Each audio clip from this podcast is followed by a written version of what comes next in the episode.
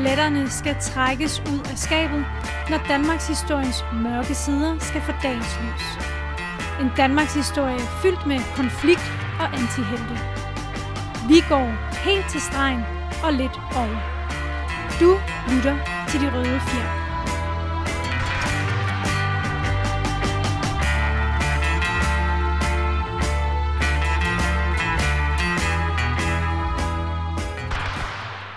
Goddag og velkommen til De Røde Fjer med mig, Andreas Nørgaard og Kalle Køllemann. Bum. Vi er begyndt på, øh, på vores nye serie, Rivalerne. Sidste gang, der øh, ja, introducerede, introducerede vi lidt de, de to familier, som øh, den her øh, rivalisering kommer til at handle om. Yes. Og jeg tænker, at, øh, at før vi kaster os ud med vores andet afsnit, at vi lige tager en hurtig genopfriskning af, hvad skete der sidst. Ja. Vi øh, snakkede lidt omkring øh, den her familien Lauritsen, øh, Ja. med ham øh, sønnen Ditlev, som der, øh, som der øh, startede selskabet J. Lauritsen, opkaldt efter hans far. Øh, og øh, de startede deres øh, ja, tidlige imperie, business imperie i Esbjerg, men øh, måtte senere hen øh, flytte til København, blandt andet jaget ud af den socialdemokratiske presse. Ja. Øhm, de fik, og, øh, og man kan sige, ham her, Hater, haterpresse. haterpresse og fake news og det Fake hele. news, altså, ja. Men om her, Ditlev Lauritsen, han var jo, han, han vidste, hvad han lavede. Uh, han havde i hvert fald sans for forretning. Uh, han blev jo udnævnt til fransk konsul, og blev derefterfølgende bare omtalt som konsulen, Yes. og det har vi også valgt at gøre. Vi kalder ham konsulen. Yep. Og uh, da han flyttede til København, og da vi efterlod ham der i 1914, der havde han uh, i hans lille flåde, i hans rederi, der havde han 26 skibe. Yes. Derefter så introducerede vi det der, øh, de tidlige stadier af det, der skulle blive til Mærsk-imperiet. Øh, vi havde fat i, øh, i ham her, Peter Møller Mærsk, øh, som kom fra vestkysten, Fanø, tror jeg det vist det var. Ja, og var en rigtig, rigtig kedelig Ja, han- ja, han Altså, som ikke, ikke kriminel. Nej, han var bare kedelig. Han, øh, altså, han ville ikke engang, ikke engang danse til sit eget bryllup. Nej. ja, virkelig the life of the party. Ja. Han virker lidt, øh, lidt øh, hård at, danse med, bogstaveligt talt. ja, ja. Øh, men ja, han bliver jo så gift ind i den her rædderifamilie. Øh, han bliver nemlig gift med en, øh, en kvinde, Anna Jeppesen fra Amager, fandt vi ud af. ja. Der var fra Amager. på den hårde måde. på den hårde måde. Ja, den, og, øh, og de bliver, øh, kommer også, falder også i unåde af deres egen familie, faktisk, og ender med at flytte til Svendborg, hvor de efter meget has og mas får, øh, får startet... Mange års kamp, faktisk. mange års kamp, ja. Får startet et, øh, eller deres søn, Arnold Peter Møller øh, Mærsk, ja, for, øh, får startet øh, øh, hvad kan man sige, et rederi øh, firma, Ja. og får genrejst familiens ære, Ja. efter de blev jaget ud af, øh, af øh, fra Amager, af deres tidligere, øh, hvad kan sige, familiens tidligere rederifirma, hvor de faldt i unåde hos deres, øh, ja, for deres familie. Så da vi efterlod dem, der var Arne, øh, Arnold, øh, han var lige flyttet til, øh, til Hellerup, sammen med Ja. hans amerikanske kone, øh, Chasey McKinney, Og så Mærsk. og så Mærsk, ja. Ja. ja. Og, øh, og da de flyttede til, øh, til København, der havde de seks skibe. Så en del færre, end, øh, end tilfældet var med, med konsulen. Mm. Men, øh, men han havde så gengæld en, en god ven, ham her Arnold, som øh, Ja. vi lige introducerede. En, øh, en, herr En cliffhanger En på falderæbet, og en gammel kending mm-hmm. på de røde fjer.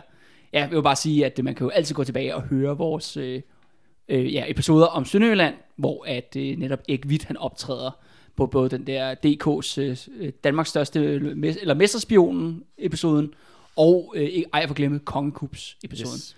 Øhm, og så lige for at, kan man sige, ja, lad, os, lad os bare starte der, øh, for ligesom at genopfriske om, hvem er Erik Witt?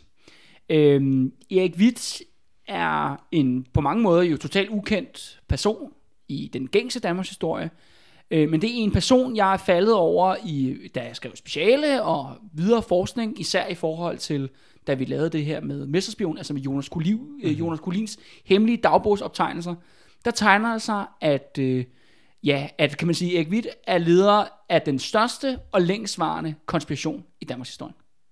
Og hvad, hvad mener du med det?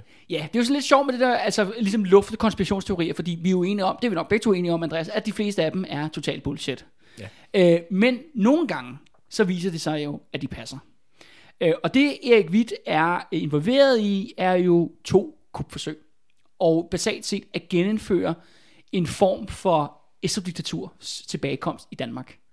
Ved hjælp af, kan man sige, indsætte øh, folk fra erhvervslivet eller militæret, ved hjælp af det danske kongehus, og ligesom, ja, og kan man sige, rulle demokratiet tilbage mm. basalt set. Og vi skal lige sige, at, at Erik Witt, hans position er jo, at han, øh, han kører forsvarets efterretningstjeneste. Ja, Kan men det det er også det, han går jo rogue. Ja. Og netop når vi nu taler om, vi nåede jo til Første Verdenskrig mm. i den her periode jo, hvor han netop begynder at modarbejde sin egen regering, øh, laver alt muligt spionage. Og der er det interessante er, at øh, det skal så også siges, at, at det jeg præsenterer nu, det er min egen personlige teori, jeg er kommet frem til. Og igen, der er rigtig mange ubelyste facetter. Det kan godt være, at jeg tager fejl nogle steder. Men jeg har set, jeg kan dokumentere igennem den her øh, dagbogsoptagelse af Jonas Collin. Det interessante er med Jonas Collin øh, og, øh, og øh, hvad hedder det, Erik Witt, det er, at Jonas Collin, han nævner Mærsk. Altså Arnold Mærsk Nå. i den her dagbog. Men de mødes aldrig i virkeligheden. Okay. Det, men det vil sige, at de er en del af Erik Witts netværk. Det kan jeg dokumentere, mm-hmm. ud fra det kildemateriale, jeg har.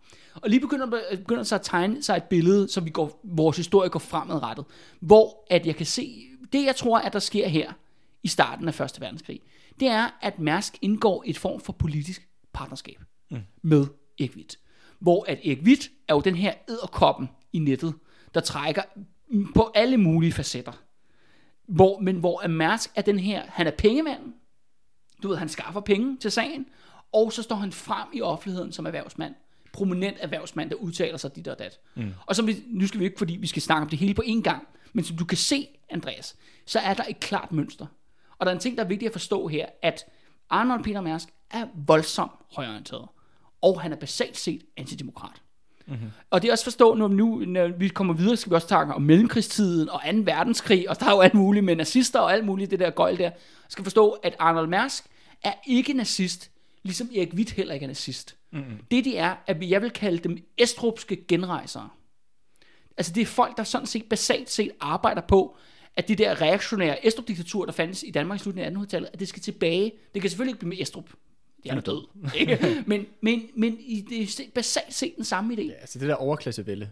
Ja, overklassevælde. Ikke? Ja, et oligarki, ja. om man så må sige, men, men hvor det danske kongehus spiller en nøglerolle. Mm. Øh, fordi at, øh, og det skal jo så siges jo, at det de egentlig arbejder for, er jo ikke i strid med grundloven.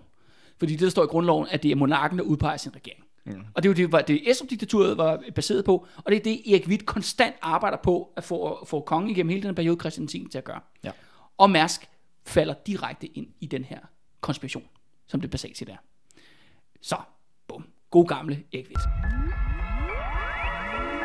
I et diktatur må ingen sige sandhed. I et demokrati må alle lyve om den. Når Første Verdenskrig starter, der står, kan man sige, de to familier, nu skal vi lade glemme Lauritsen her, alt det her, der står de sådan set ved en skillevej, en politisk skillevej, hvor at Laurits familien går i en mere og mere venstreorienteret retning, politisk set, og hvor Mærsk går i en mere og mere højreorienteret retning. Basalt set ved det her møde med Erik Witt. Øh, og det er også her, at fighten, øh, den starter mellem de to familier. Og okay. det bliver rigtig, rigtig grimt. Så det vil sige, at den her fight, udover at de er jo konkurrenter, så bliver det også en politisk uenighed. Og det er det, der er simpelthen er den er virkelig... Det er derfor, jeg vil lave den her serie. Fordi at vi har tale om to familier, to firmaer, der sådan set laver det sammen. Mm. Du ved, de er i den samme business. Men som vi går fremadrettet, er nu her, nu er vi ligesom kommet ud over, kan man sige, oprettelsesfasen af firmaerne. Nu er de begge to blevet nogle rimelig store kanoner inden for rædderibranchen. Øh, og så ser jeg, at de laver det samme, men de går i vidt forskellige retninger når det netop kommer til det politiske. Fordi at det viser jo så, at store erhvervsledere i Danmark har pisse meget magt og indflydelse. Men de vælger, de to familier vælger at gå i to radikalt forskellige veje. Mm-hmm. Hvor at faktisk, at Laurs-familien committer sig til, ja, først kan man sige demokratiet, om så må sige. Altså i form af det radikale venstre og Socialdemokratiet. Ja, hvor radikalt. ja, ja, hvor radikalt. Ja, du, hvad skal vi kalde? Folketinget ja. af den øverste myndighed i landet, og ikke Erik Witz, du ved, bande, bande af, du ved, over, øh, overklassefolk. Og, ja. ja, lige præcis.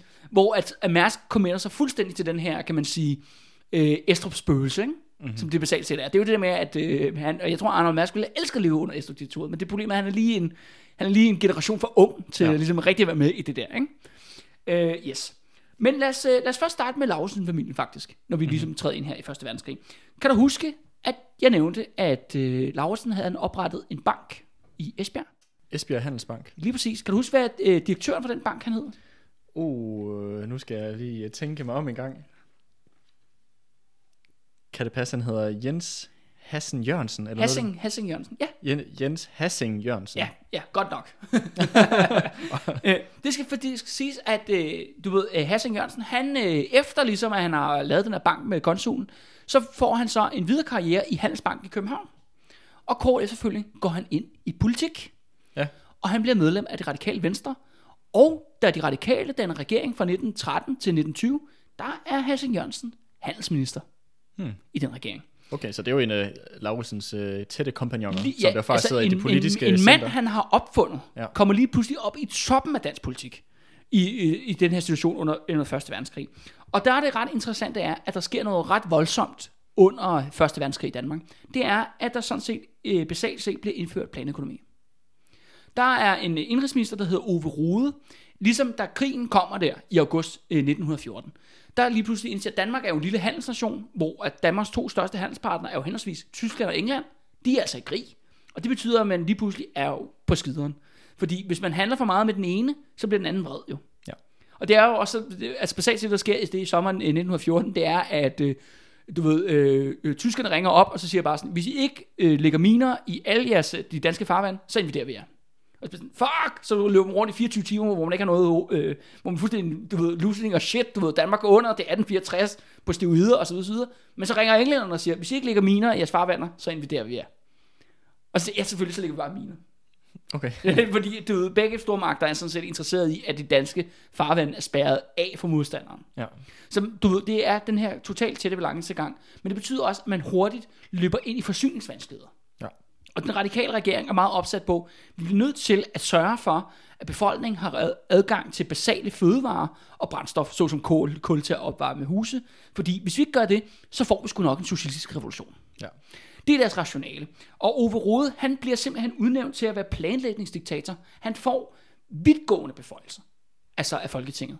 Øh, og, han, øh, og han laver noget, der hedder den overordentlige kommission. Den overordentlige kommission. ja, ja, ja, lige præcis. Det er et fedt navn, ikke?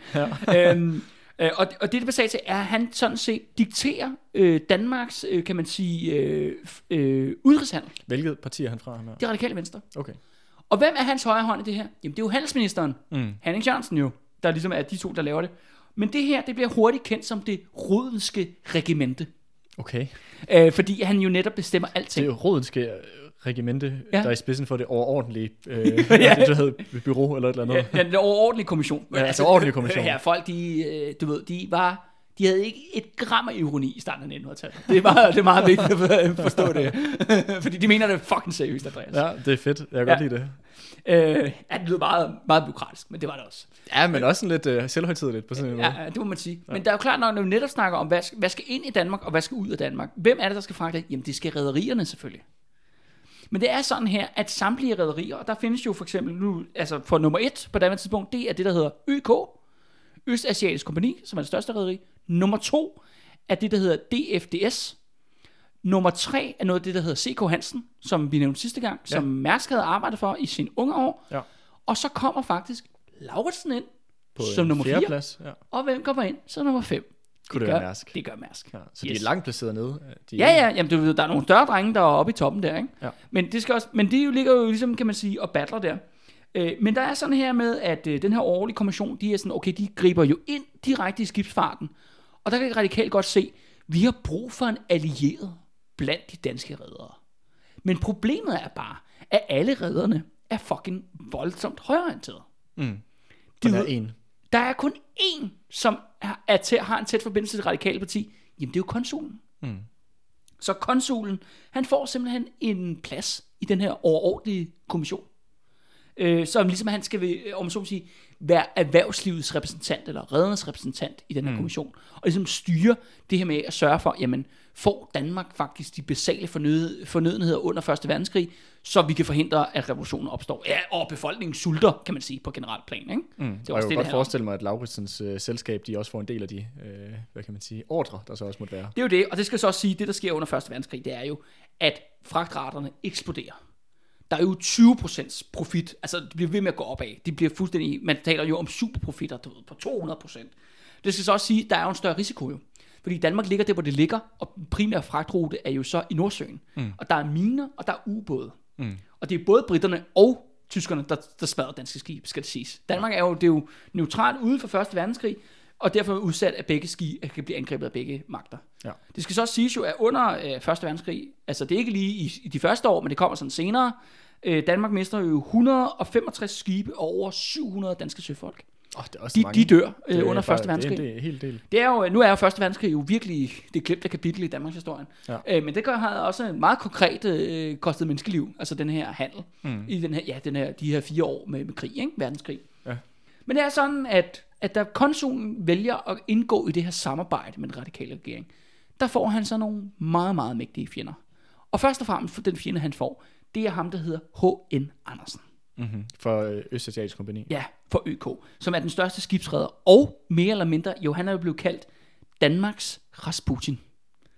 Du ved, fordi han er jo ma- manden bag, bag magten jo, og det er jo den her periode fra 1901 ja, til 1923, der øh, kan man som sige, der bestemmer øh, H.N. Andersen rigtig meget. Mm. Altså, han er super magtfuld. Han tager over for tigten. Ja, lige præcis, men han er også meget mere det, altså kan man sige, hvor at, hvor at Estrup var en åben diktator, der bliver H.N. Andersen en skjult diktator. Mm. Men det, er jo, det var jo kendt fænomen, at, øh, at øh, det er ikke så meget en radikal regering, men de der venstre regeringer, der også var i den samme periode, de skulle jo op og spørge, hver gang de skulle udnævne en minister, om det var okay for ham. Ja. Og han havde jo også kongens ører og sådan nogle ting. Og hvis man husker vores kongekuppes episode, så er det jo også, at H.N. Andersen er jo også med i den her konspiration om at lave kuppet i 1920. Ja. Øh, så det er vigtigt at holde sig for øje. Og han har jo et kæmpe netværk. Altså han styrer børsen, altså avisen, øh, som stadigvæk findes den dag i dag. Han har kongehuset på sin side, og politikere osv. osv. Og han erklærer, da konsulen vælger at gå ind i det her, det runske regimente, jo som, som basalt set er at indgriben i den fri handel. Det er jo det, der er egentlig, ikke? Altså mm. det er jo plan, øh, statsplanlægning over, ja, fragten, ikke? Skibsfarten.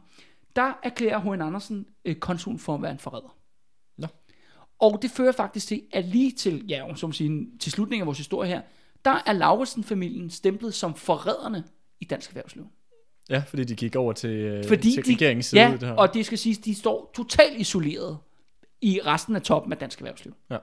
Da, de, da konsulen vælger at tage det her valg. Det gør han jo både, kan man sige, af opportunistiske årsager. Det er jo sjovt nok, at man kan få en masse god business, når man uh, har regeringen på sin side. Ikke? Mm. Men det andet er, jeg tror faktisk egentlig, at han mente det også politisk.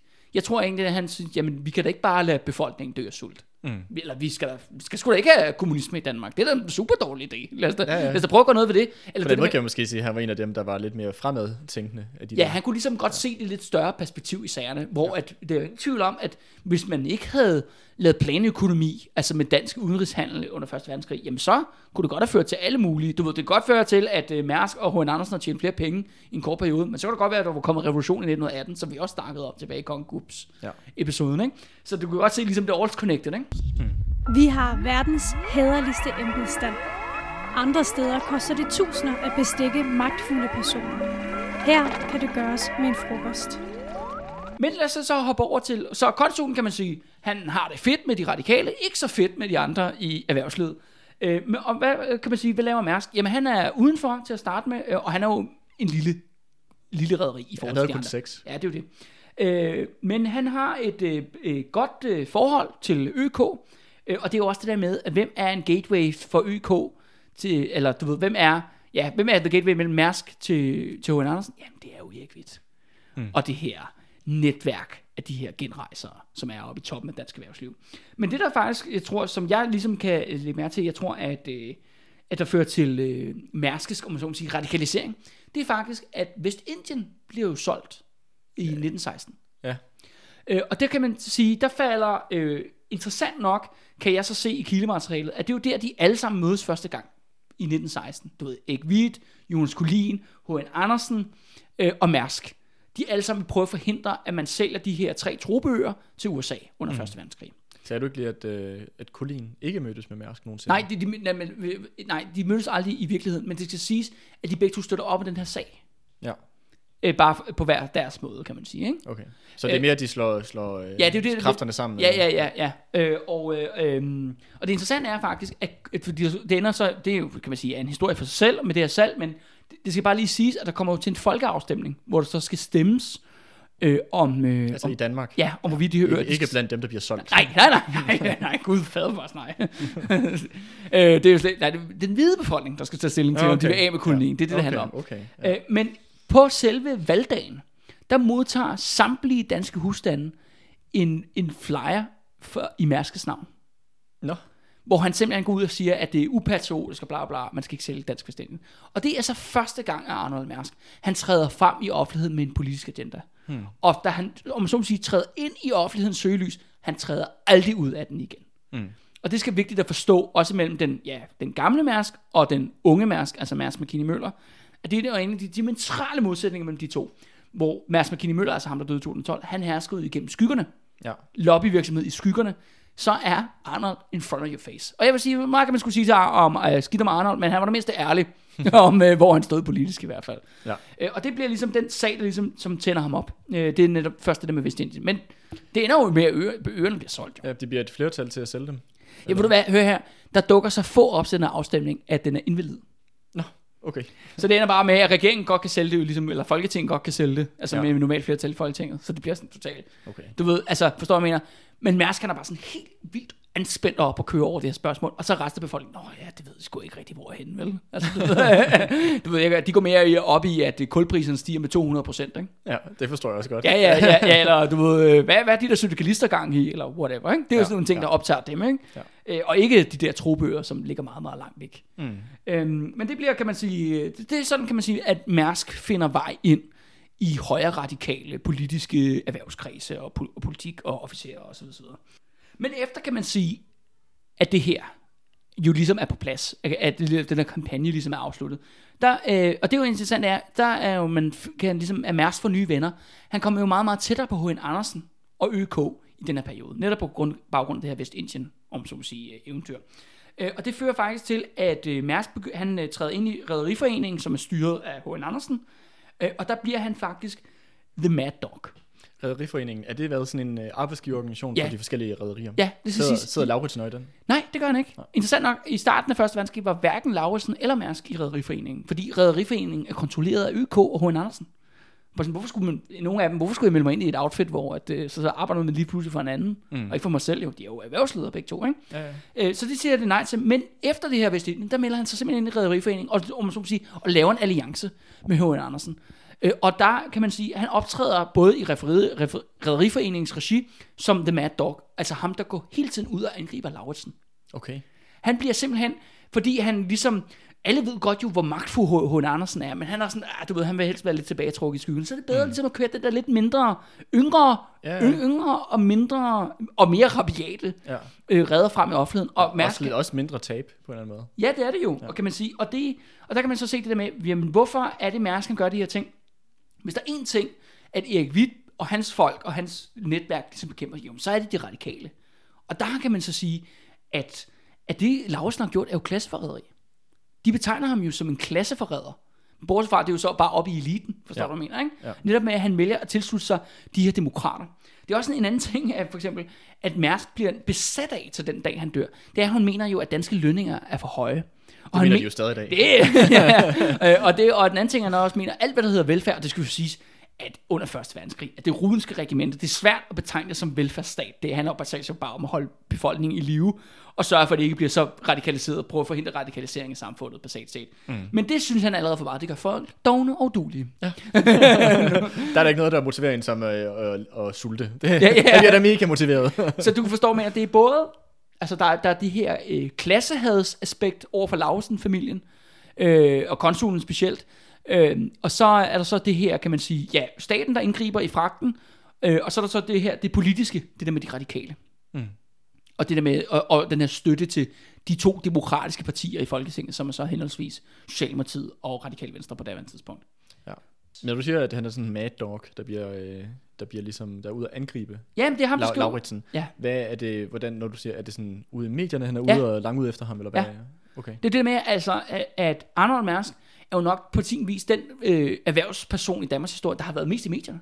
Hold kæft, han har skrevet mange læserbreve, ikke? Du ved, Ja. og artikler, og, og du, ved, du så det også bare det med, at han betalte, han har jo betalt ud af egen lomme jo, til at sende en fucking flyer rundt til samtlige husstande op til den her folkeafstemning. Det er mange husstande. Jamen det er jo det, Jamen, og, og det er jo også, det er jo også det, der er hans funktion i Erik Witts netværk. Det er, at han har penge, for det første, og det andet er, at han kan netop træde ud og om så må sige, arbejde med offentligheden. Ja. Du ved, Jonas Kolin, han har spioner, sønderjyske desertører. Erik Witt prøver at lave konspiration ind i danske militær. Ja. Og, og connection til kongehuset og sådan noget. Man må også bruge ind i offentligheden. Ja. Til ligesom at lægge noget politisk pres på, og, eller føre sine agenter sammen. Og det er den rolle, Arnold Mærsk han påtager sig hmm. i det her. Og det kan kun blive mere markant. Og, og det er jo med, jo større Mærsk bliver, jo større effekt har det jo, mm. når han går ud og siger noget. Mm. Her i Første Verdenskrig, du ved, Nå ja, okay, en eller anden rabiat øh, miniredder, og bare helt op på køre over Valstil. men, øh, men altså, Ja. ja. men det ved, men, men det, han bliver jo ikke ved med at være den lille jo. Nej, nej. Det er jo vigtigt ligesom at forholde sig for øje, ikke? Ja. Intet dyr er så vildt som en borgerlig med angst for sin pengepung. Det der så sker er jo, at problemet er lidt, at kan man sige, at Lauritsen har jo så, konsulen har jo så valgt side. Øh, men han er jo op mod H.N. Andersen. Mm. Og hvem tror du, der går ud af den kamp? Det er nok H.N. Andersen. Det er H.N. Andersen. Fordi han bruger selvfølgelig sine politiske kontakter i kongehuset og alle mulige andre steder, og det ender faktisk med, at de radikale de falder til patten. Det man gør er at sige, at vi laver et kompromis i stedet for. Siger, hvor det ikke er længere, øh, hvad hedder det, øh, staten alene, der skal diktere med, om så man sige, med øh, konsulens, om så man sige, faglige støtte, eller hvad vi skal kalde det. Nej, vi, vi laver simpelthen noget, der hedder fragtnævnet, som er et nævn, hvor alle redderne sidder i. Og så er der selvfølgelig også nogle repræsentanter fra staten, hvor de så bestemmer, øh, de fordeler, øh, hvem der skal sejle de her, øh, ikke lige så profitable, men nødvendige øh, mad og kul, eller hvad nu øh, Danmark skal bruge, ligesom for at overleve øh, Første Verdenskrig. Ja. Øh, Så det er ligesom det er. Og det er øh, i høj grad H.N. Andersen, øh, der, der taler det. Og det interessante er, at både øh, Lauritsen og, øh, og Mærsk, de får lov til at sidde i det her råd jo. Og de, altså Mær- Mærsk, han voldhader jo bare på Lauritsen i det her råd jo. Altså de, nu sidder de faktisk i samme lokale, og de kan bare ikke sammen. Mm. De er for alvor nu blevet rivalerne. Mm-hmm. Og det er også sådan, at Laurits ser på det. Altså, jeg tænker bare, at det er meget tydeligt, at Mærsk han hader Lauritsen, men hvordan, hvordan, er det, hvordan kører det den anden vej fra? Jamen, altså, det, jeg har ikke så meget om det, eller om jeg så må sige, øh, for deres synsvinkel, men det er tydeligt, at, at det er jo der, kan man sige, konflikten opstår. Og det opstår på et andet, altså, fordi nu er det faktisk nu, at fighten begynder at eskalere. Nu skal, skal jeg nok forklare dig og lytterne, hvorfor. Det, der sker, er, at de som sagt skal sidde og planlægge, hvem skal sejle, hvem skal sejle til England og hente Cox, eller hvad fanden det nu er. Og det er sådan, at lige pludselig, så siger alle de andre redere, altså du ved, C.K. Hansen, ØK, Mærsk, D- DFDS, de siger alle sammen, når hvem er der skal sejle i Nordsøen? Jamen det er kun Laursen skib, der skal sejle der. Og det er der, det er jo risikabelt. Og i 1917, der erklærer tyskerne uindskrænket ubådskrig. Mm. Så de går efter alt, hvad der rører sig i Nordsøen. Det er simpelthen et tysk forsøg i at tvinge England i knæ og ud af Første Verdenskrig. At de erklærer det uindskrænket ubådskrig. Og det fører til, at du ved, Lausen havde jo, øh, konsulen havde jo 26 skibe. Hvor mange tror du, der bliver sunket? 26. Nej, 19. Okay. Han mister simpelthen hele flåden. Ja. Altså, Mærsk og de andre, de lader simpelthen Lausen-flåden blive slagtet mm. under Første Verdenskrig i det der Nordsø. Fordi de er bare sådan, jamen, nå, hvem skal sejle øh, til Newcastle? Det skal Lausen da. Mm. Og de siger sådan noget total bullshit. Jamen, du har jo de perfekte skib til det. De, det er sådan noget pis, de siger, ikke? Ja. Jamen, nej, men vores skib, de er ikke rigtig, de er ikke så gode til det, og sådan noget. Vi er mere sådan noget til... De er ikke så gode til at blive ramt af ubåde. De, de, de skal være meget bedre til det. ja, ja. Det er som om, at de, altså, når en skib bliver ramt af en torpedo, så praller det bare af. Ja. Så, og set, øh, Lauritsen kan ikke gøre noget, fordi at det er H.L. Andersen, der styrer Danmark. Mm.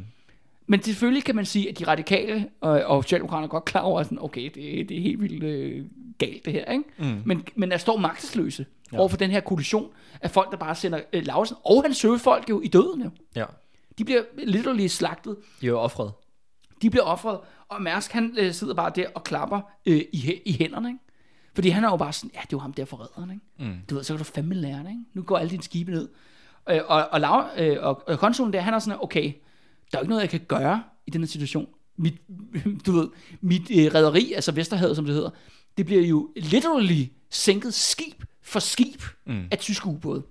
Så han vælger simpelthen at skifte strategi. Det han gør er, for det første kan man sige, at skibene er super godt forsikret.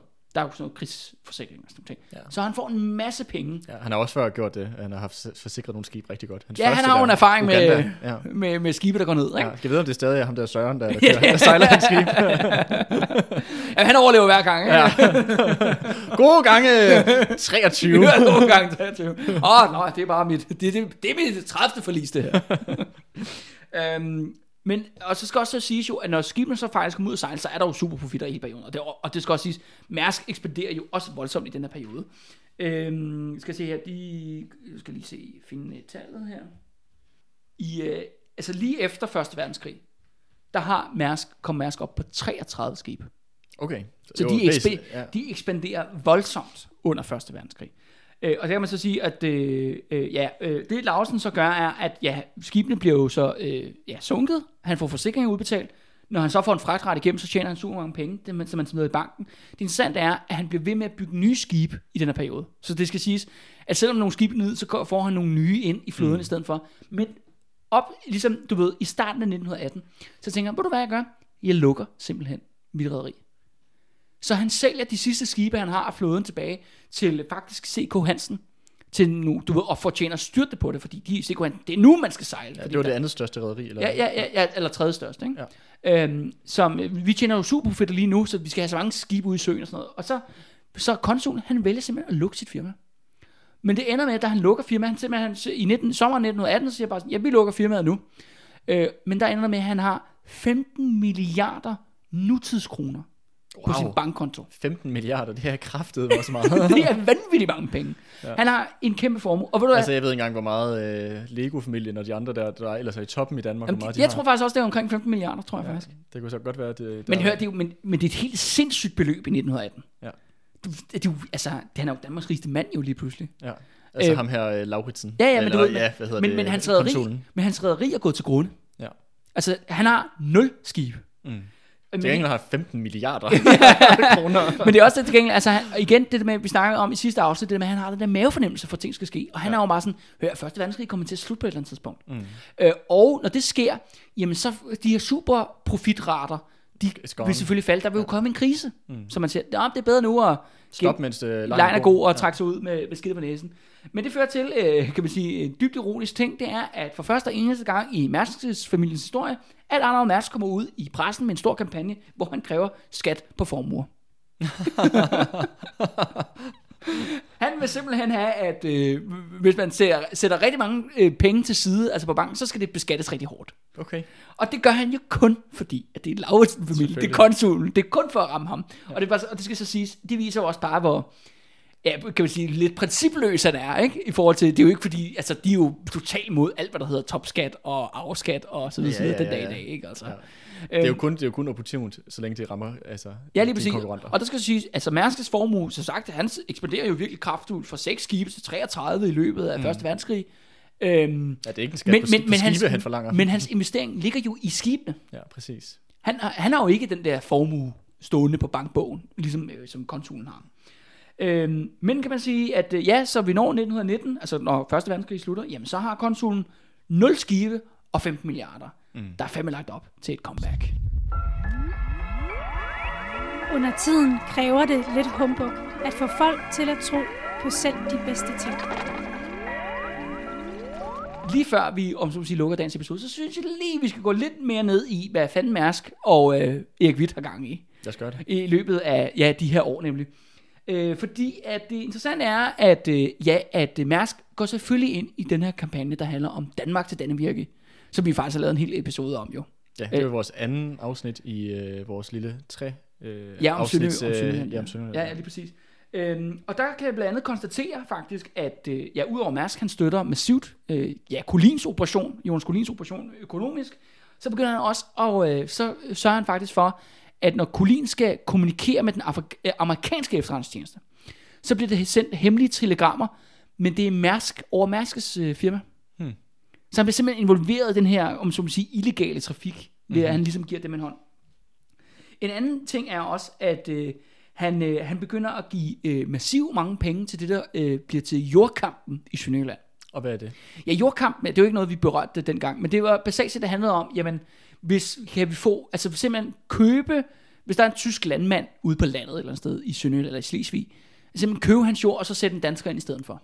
Ja, okay. Så, Så- så, tage, så gentage Sønderjylland bondegård for bondegård. Ja, men det, det er en form for øh, etnisk udrensning, men, men kun med økonomiske midler. Ikke? Ja.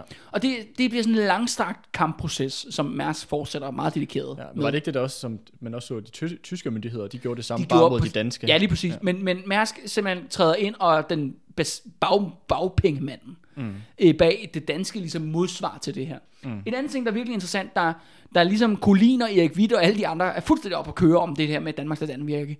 Der går øh, Mærsk ud i pressen og erklærer, jamen øh, hvis... Øh, Øh, du ved, hvis vi får ja, Danmark til Ejder, eller Danmark til Danvirke, eller bare vi får Flensborg tilbage til Danmark, så flytter jeg hele mit firma til Flensborg.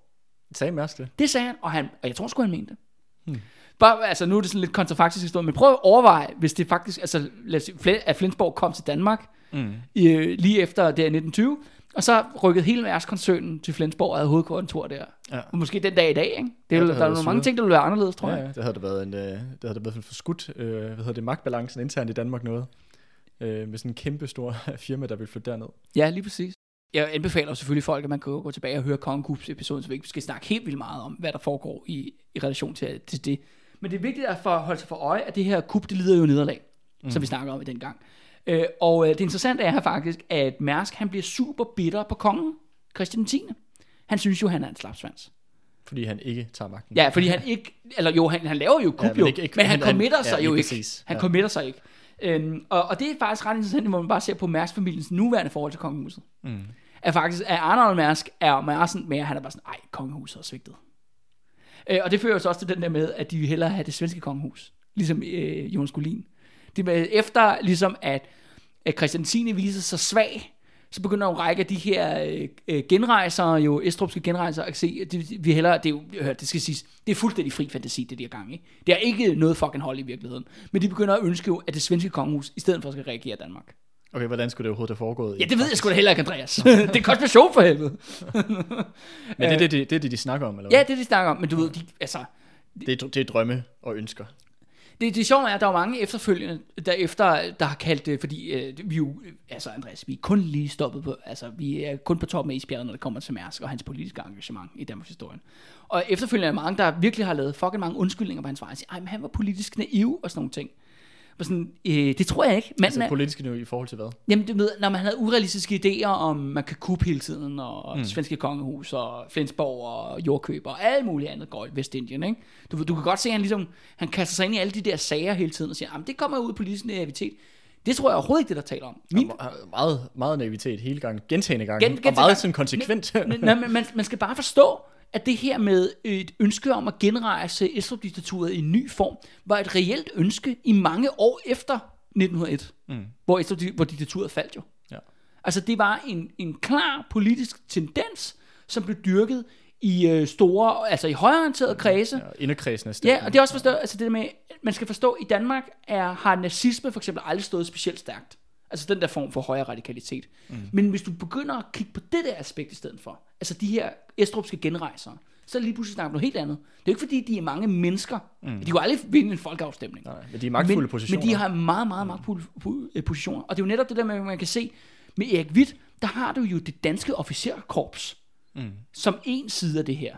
Der er forbindelser til kongehuset, som jo egentlig element, problemet er, at Christian 10 er en svag konge, men han, det er jo egentlig det, han gerne vil have jo, mm. basalt set. Og så har du så den her gruppe af folk, så som H.N. Andersen i ØK, du Som ved, Mærsk. og Mærsk, Ja. og jøderne i Landmandsbanken. Nå, altså, de er også med i den her klub her. Ja, de, ja, de, er jo, de er jo ØK's partner, de er jo H.N. Andersens partner, ikke? Nå ja. Øh, så du, ved, du kan se, og, øh, det er ligesom, der er den der forbindelse, og de arbejder hen mod det her mål. Men det interessante er bare, at Arnold Mærsk, han bliver ligesom frontfiguren i offentligheden for den her trend. Mm. Altså han bliver ligesom, Ansigt udad til. ja, og det interessante er, at jeg kan ikke komme i tanke om en nuværende, nulevende øh, erhvervsleder, som har været lige så prominent som i offentligheden, som Mærsk var dengang.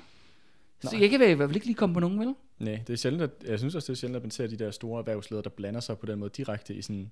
En ting er, hvis det er sådan noget økonomisk, øh, ja, vi skal have sænket topskatten eller sådan noget. Men Ja, det, ja, ja. Men det med sådan politiske spørgsmål, det er ikke så ofte, man ser sådan store erhvervskanoner øh, komme ud og, øh, og ja, blande sig direkte på den måde. Nej. Men, nå, men vi er også nået til øh, slutningen af dagens episode, Andreas. Nå, øh, øh, Det var hurtigt. Ja, ja, bada bing, bada boom. Men jeg skal lige høre, er, er vi færdige med øhm, Arnold Mærsk? Eller er han, øh, kommer vi til at hænge lidt? Ej, vi, vi er slet ikke færdige med Arnold Mads. Okay, ham, ham hænger du på i lang tid nu, bare roligt, kammerat. jeg, jeg skulle lige til at sige, det var da hurtigt, at vi slap ham. Nej, nej, nej, hvis det bare nu, kan man sige, at, du ved, øh, for det første og fremmest kan man sige, det politiske kupforsøg, som Mærsk er en del af, og hele det med Danmarks standevirke, det lider nederlag. Mm. Men han står jo lige pludselig super stærkt. Og det skal jeg også så sige, lige da krisen kommer, fordi der, som, som konsulen sagde, der kommer jo en krise mm. efter krigen, efter Første Verdenskrig. Og hvad fører det til? Det fører faktisk til, at øh, C.K. Hansen går i krise og falder helt ud. Så lige pludselig, så ser den jo ret anderledes ud. Så siger den jo, hvem er nummer et? Det er ØK. Nummer to er DFDS. Nummer tre er Mærsk. Hmm. Og Lauritsen er slet på listen. Man har til gengæld 15 Han har til milliarder. gengæld 15 milliarder. Øh, og, øh, og det interessante er, kan man sige, at Mærsk er jo så også lige her i mellemkrigstiden jo, øh, når vi kommer ind i mellemkrigstiden, jo begyndt på sin politiske rejse, fordi Andreas, det skal bare blive meget, meget, meget, meget, meget, meget mørkere. Øh, og det skal faktisk føre ham helt frem til, at i 1933, der er nede at se Hitler overtage magten i Tyskland.